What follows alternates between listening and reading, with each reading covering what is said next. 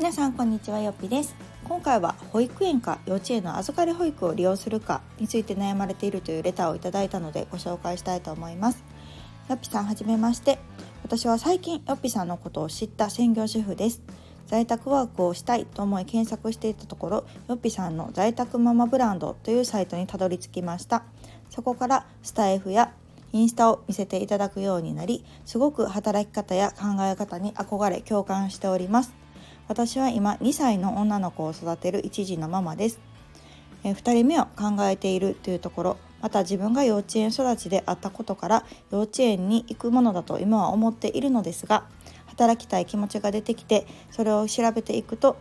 幼稚園だけではない保育園という選択肢も出てきました。保育園に行かせる方がいいのか幼稚園の預かり保育でもできるものなのかはたまた子ども園という選択肢も出てきました。よっぴさんはこの辺り悩まれましたでしょうか？また実際保育園に通われているかと思いますが幼稚園幼稚園派と書かれていたよっぴさんが今保育園に通ってみて何か良かったこと後悔したことなどありますでしょうか？よかったら教えてください。というレターをいただきました。ありがとうございます。えー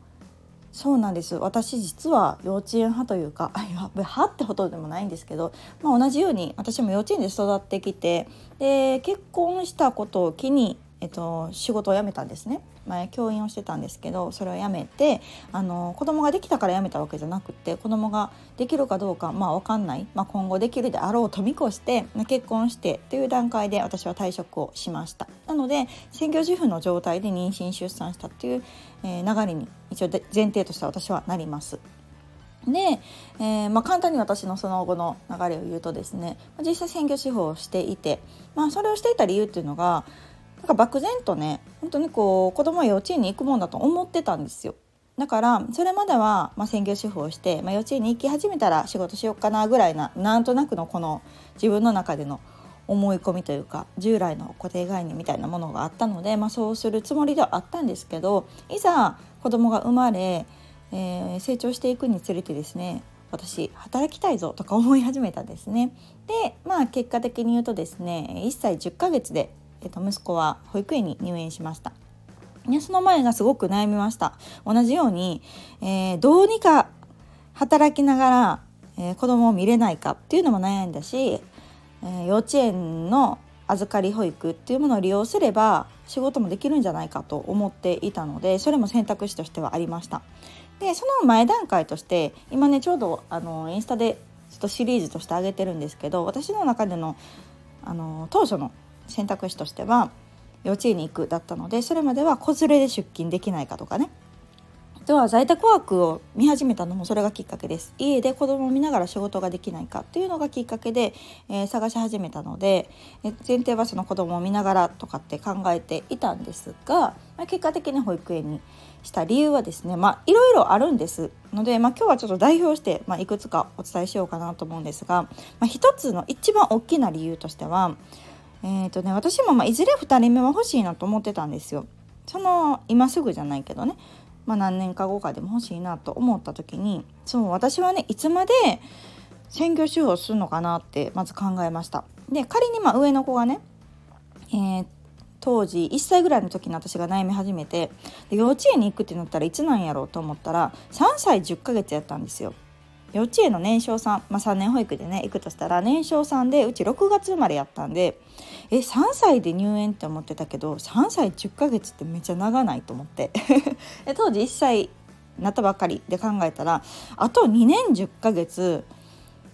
え幼稚園行かれへんのか？じゃあ私働けんのかしらと思って。もしその間私が働かないとしたら、まあ、最低でも2年10ヶ月は専業主婦が続くと思ったんですね。でまあそれはまあまあまあいけたとしてももしその間に2人目が生まれるとか入園してからね2人目を考えるとかってなったらえ私何年専業主婦なって思ったんですよ。というのも上の子が幼稚園に行ったら多分私は下の子も幼稚園に入れるやろうなと思ってとなるとですねその上の子が幼稚園に行けば働けると思ってたのがまた話変わってくるじゃないですか。2人目も幼稚園入園してとか思うとえ私この先え何年5年6年7年とかの話になってくると思ってそれが、まあ、ブランクがどうのこうのとかありますけど単純に私は無理やなと思ったんですよね。というのも私がちょっと合わなくてやっぱり仕事がしたいと思ったしうんあの幼稚園がどうのこうのとかじゃなくて私自身の問題で私自身がちょっとこの先そんな5年も6年も7年も専業主婦をし続けるというイメージが湧かなかったっていうのと私の理想がそうじゃなかったのであこれはもう自分が働きたいって今よっぽど思ってるってことは、まあ、何かしら仕事ができる形にしないといけないなと思いました。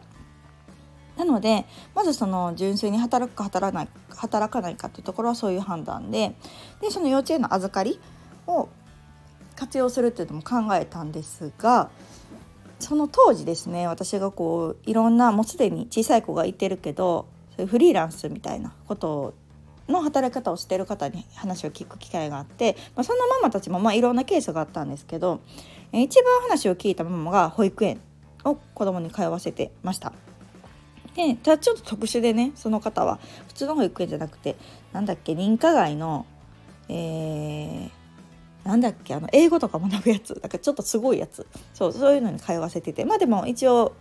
ね保育園という名前のところに行ってて。もう一人のママが、えーと、子ども園の保育のその子ども園っていろいろあるじゃないですか、まあ保育園コースみたいな幼稚園コースみたいな何号みたいなのがあってその保育園の部類で通ってたんですがでもう一人のママは幼稚園の預かりを利用しててなので3パターンのママから直接私は話を聞くことができたんですね。でそのまず幼稚園のママに聞いたところ、まあ、一番私が、ね、できるのであれば幼稚園で預かりでと思ってたので聞いたんですけど、えーとね、そのママ曰くですよやっぱり保育園ほど手厚くないっていうのを聞いてというのも、あの、ベースとしては帰る子が多いからなんで僕だけそのお残りなみたいな。お友達とかね、まあ、どういう仲いい子ができるかは入園してみないと分かんないけどあの子は2時にママがお迎えに来るのに僕はママがお迎え来ないみたいな感じで結構ぐずったようちの子はみたいなのがあったりとかあとその長期休みとかっていうのは担任の先生じゃなくて全然知らん先生とかその時だけ来てる先生とか見てくれたりするから要はなんかその申し込んでる子たちだけを見てくれるその先生とかやからなんかこう環境も割とガラッと変わるし、うん、なんかそういうところがちょっとうちはあったかなっていうところ。とあと結構振り替えとかが多い普段から。その土曜日に行事があったら月曜日お休みとか、あのー、この期間は幼稚園自体やってないから預かりもやってませんとかっていうのも結構多いからやっぱりその働くっていうのをベースで置いているのであれば保育園の方がいいと思うって言われたのもあって私は幼稚園がなくなったかな。あとまあ後々の話ですけど無償化になったりとかしたらその、ね、保育園今のところ所得に関係なくね基本えーと、授業料といわれる保育料の部分は全部無償化ですけど幼稚園はそうじゃないので上限があったりとか預かりは実費だったりとかあと絵によってもね、あのー、価格が全然違うからそれによってどんだけはみ出すかとかっていうのもあったりとかあとは、えー、入園金とか結構高いでとか。そう結構ね10万とか普通にボンって初めにかかるでとかっていうのがあったりとかして、まあ、ちょっと選択肢としてなくなったかなっていうところともう一つのこども園は子ども園もね今増えてるしいいなって私も思ったんですけどそれも結構同じような理由をそのままに言われて、えー、うちの子はその保育園の号で行っているけれどもその2時とかになったら部屋を分けられるらしくてそのが、えーと保育園。なの2時に帰る子たちは帰る子のお部屋お残りの子たちはお残りのお部屋に分けられるからそれがまた同じように、えー、僕はおなお残りしたくないとか僕も2時に帰りたいとかっていうのはまあ多少なりともあるよねみたいな話は、うん、してましたのでそういうところそこがそうそう一番引っかかったかな。子ども園と幼稚園を選ばなかった理由その働くという上でね。うん、延長保育を利用するという前提で言うとあそれやったら保育園やったらある程度みんな同じような長い時間おるしでうちは基本ね9時5時で利用してたんですなのでめっちゃ朝早いわけでもない7時とか8時に行くわけでもないしお迎えも6時とか7時とかに迎えに行くわけじゃないから9時5時って結構いるんですよね子どもたちが。だからあんまりこう子供に寂しい思いもさせへんかなとかそういう保育園ならではの手厚さお盆もやってるとか年末年始はお休みだけど、まあ、極力ね結構長いことしてたりとか振り替えとかもないんですよねうちは。そう土曜日に行事があっても普通にね翌週月曜日からやってくれたりとかなんかそういうところの手厚さだったり、まあ、その無償化もあるし、うん、とかっていう、まあ、トータルで考えたらうんそういう働くという前提なのであれば私は保育園の方がいいかなと思います。まあ、これはでもそれぞれだし、まあ、いろんな園によっても本当特色があるから同じ保育園といえども私立もあれば、ね、公立もあればだし私立とかだったら余計にこの各園のカラーみたいなのも結構出るので、ね、のびのび園なのか結構教育しっかりしてくれる園なのかとかっていうところも含め見ないといけないので、まあ、なかなか一概には言えないんですけれどもそういう大枠でくくったらそのどこも同じような感じかもしれないですね。その幼稚園とか子ども園とか保育園とかのその大枠の違いっていうのはそういうところにあるかもしれません。なのでお母さんがね働かないのであれば普通にね通常通りに活用するのであれば私はもうすごくね子ども園も幼稚園も魅力的だなと思うしいいなと思うんだけれどもそういう兼ね合いかな、うん、お母さんが割と毎日ぐらいのペースでがっつり9時5時とかで働きたいとかであれば、うん、預かりとかを考えるよりも保育園の方がいいかもしれないです。という、まあ、ちょっと一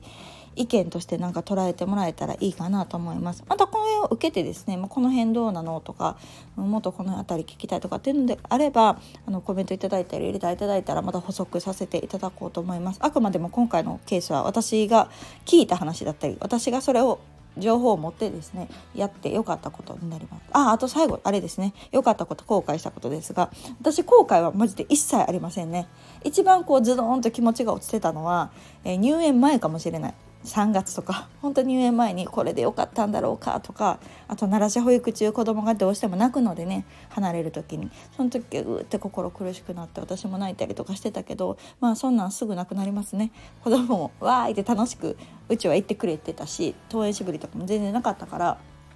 そう本当に行ってよかったなと思ってます。のでもしかしたらね入園前はいろいろ考えるかもしれませんが入園してみるとでむしろもう私は卒園なんですねうちもこの3月で卒園なので本当にこの園を選んでよかったなと思うし保育園に通わせてよかったなと思っているのでまあちょっとね一つでも参考になれば嬉しいなと思います。ではまた次回の放送をお楽しみに。さよなら。